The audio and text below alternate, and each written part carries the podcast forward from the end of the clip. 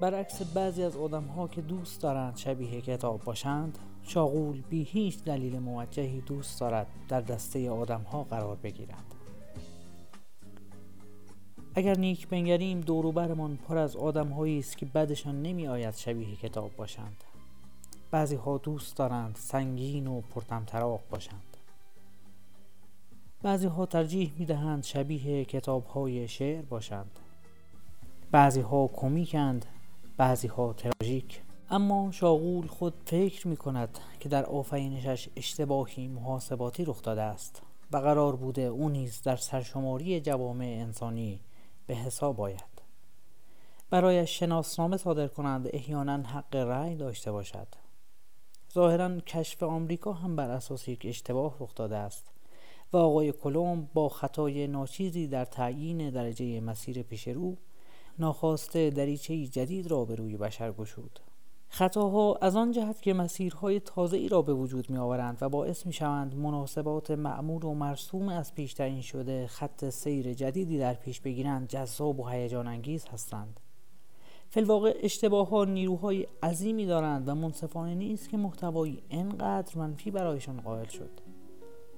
دیوی پلید سعی دارد اشتباه را در لباس گناه به جامعه عرضه کند.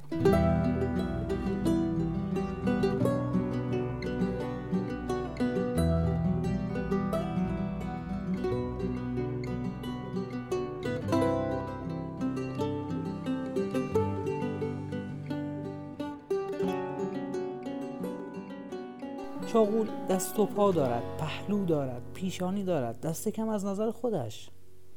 بیایید ما نیز او را از خودمان بدانیم و فکر کنیم مواجهه ما و او مثل بقیه تصادفات روزگار به هر حال اتفاق افتاده است.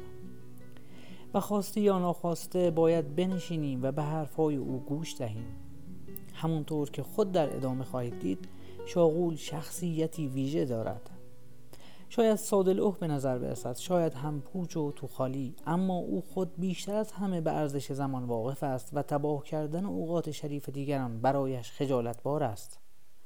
اصلا شاید برای همین باشد که اینقدر تنهاست و بعضا انگشت نمای این و آن می شود او فقط می خواهد دیگران را دوست داشته باشد و این را نیک می داند که این خواستش آری از تظاهر است و به هیچ عنوان تبلیغاتی نیست.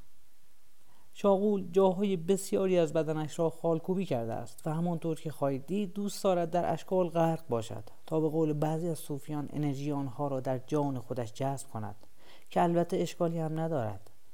مثلا اگر یک نمای بسته از کتف چپ او را ببینید ممکن است آن را با تابلوی روز ششم آفرینش فرشیان اشتباه بگیرید یا شاید مچ دست راست او را یک مار ماده فرض کنید. اصرار او بر همین چیزها به اضافه حالات عجیب و غریبش در اجتماع اطراف او را غیر طبیعی و تا حدی نابهنجار نشان داده است و از همین رو روزی یکی از نزدیکان بیمزش به او گفت غول.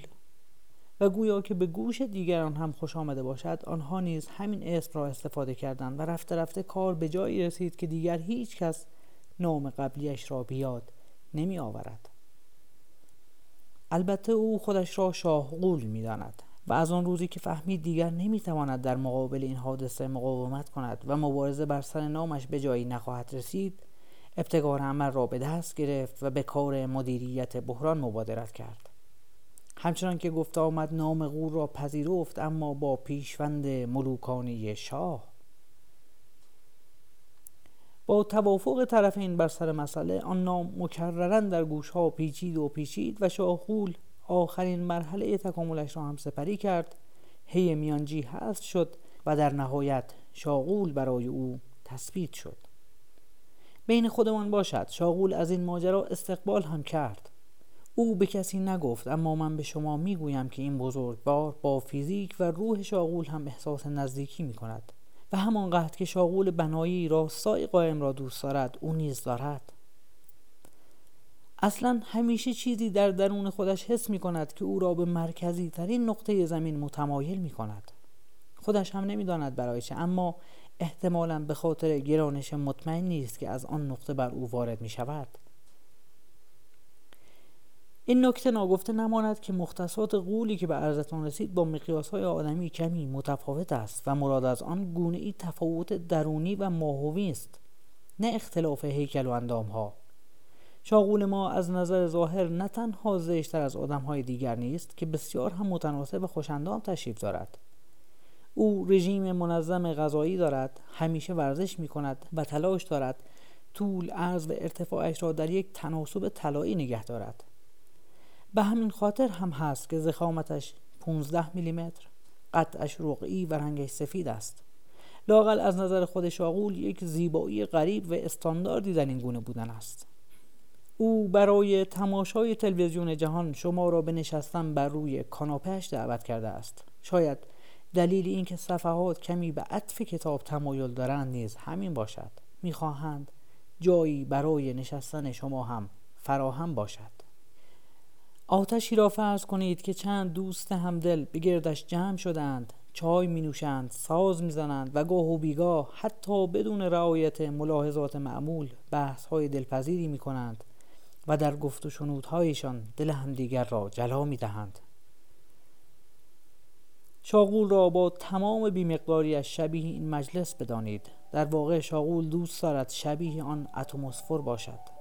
حرفهایی صمیمانه و غیر جدی که معمولا خاطرمان را خوش می کند و کام دلمان را شیرین. صحبتهایی ساده و بی تکلف حتی غلط خام و نپخته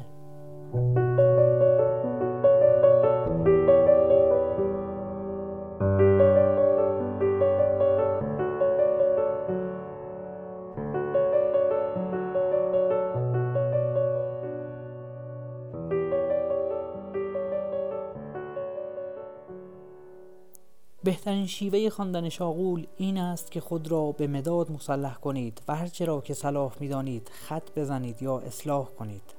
در مواقع ضروری از حاشیه صفحه ها استفاده کنید و نظر خود را مرقوم فرمایید حاشیه نویسی در نسخه های خطی و صنعت کتابت خصوصا قبل از اختراع ماشین چاپ تبدیل به یک نوع فرهنگ شده بود به همین جهت مطالب متفاوتی در نقد، توصیف یا تشریح و تبسیط متن کتاب در حواشی صفحه نوشته می‌شد.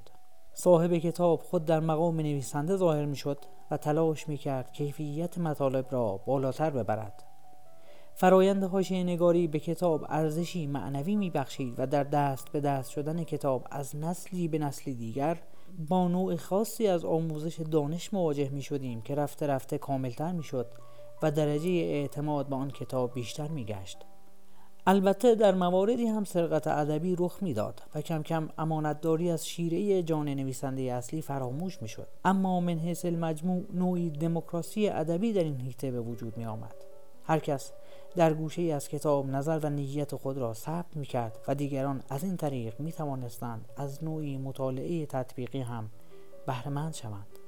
این کتاب با آن به نواقصش به یک نوع مشارکت دو طرفه برای تکامل نیاز دارد.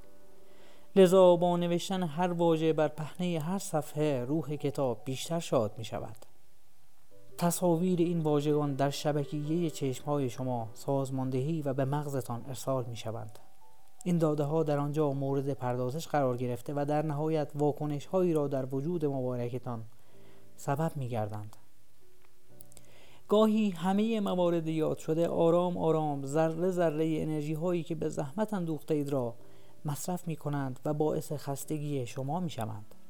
اگر بیشتر از حد انتظار چنین شد شاغول ضمن پوزش از این اتفاق از شما تقاضا می کند آنچه را که صلاح می دانید تغییر دهید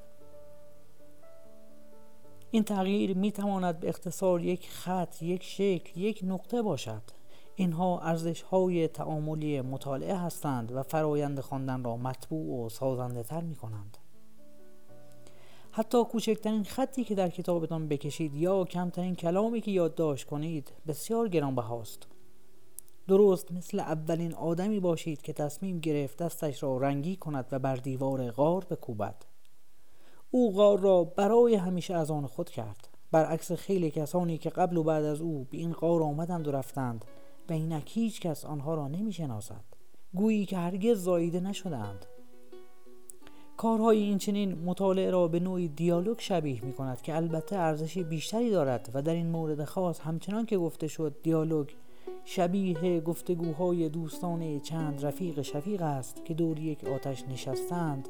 موضوعی خاص را پیش کشیدند و هر کس به میزان دانشی که دارد گوشه ای از بحث را می‌گیرد و ادامه می‌دهد.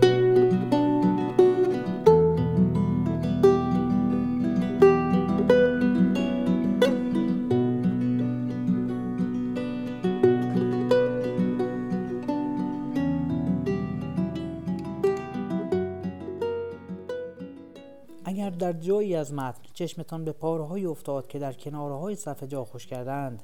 به گیرنده های خود دست نزنید و مطمئن باشید عمدی در این کار است. از نظر شاغول حیف است برخی حرف ها زیر پای سطور بالای سرشان باشند و در مقام پاورقی مورد ستم قرار گیرند. بدین جهت راه چاره را در سفر به آن مناطق دانسته و آن نواحی را به اشغال خود درآوردهاند. شاغول بعضی از مفاهیم را در آن محل به عرضتان میرساند تا جان کلام را با قدرت بیشتری دریابید. پاورقی ها در معنای کلاسیکشان همچنان مورد احترام این کتاب هستند و مواردی را که به نظرش مناسب می آید در آن مکان و با لحجه مناسب پاورقی خواهید یافت. خالکوبی هایی که در بدنه کلمات و جملات می بینید به خاطر وسواس کتاب در ارائه جان جان جان کلام است. بعضی وقتها که کتاب حس کرده است معنایی بیشتر از حدود و سغور معمول واژه ها لازم است از جادوی تصویر استفاده کرده است تا از یک طرف الکن بودن خود را پوشش دهد و توجه مخاطب را به حساسیت کلمات معطوف کند و از طرف دیگر جوانب تصویری معنا را بیشتر باز نماید. در اینجا نیز شما نه تنها مختار به نقش کردن هرچه صلاح می‌دانید هستید بلکه با این کار روح کتاب را قرین مهر و رهین لطف خود می کنید بر روی واجه های سبک بادکنک بکشید. اگر در کلمه نوایی از موسیقی شنیدید کنارش یک ساز بکشید. شعر بنویسید. حرف دلتان را مرقوم کنید. حتی اگر برای کسی حرفی مگو دارید وجود ناقابل شاغول را محرم خود بدانید و با شاغول سخن بگویید. شاغول را سخت نخوانید. هر جا که مطلبی به نظرتان سخت آمد و در کت افکارتان نرفت از آن بگذرید و راهتان را به سلامت ادامه دهید. آنها احتمالا چیزی بیشتر از سرعتگیرهای ملالآور خیابانها نیستند. اگر زیاده خواهی نباشد از شما می‌خواهم دل بدهید و واقعا به شاغول مشغول شوید. گاهی میان گوش دادن و شنیدن یک سال نوری فاصله است و میان نگاه کردن و دیدن. یک سیاه چاله چند میلیون تونی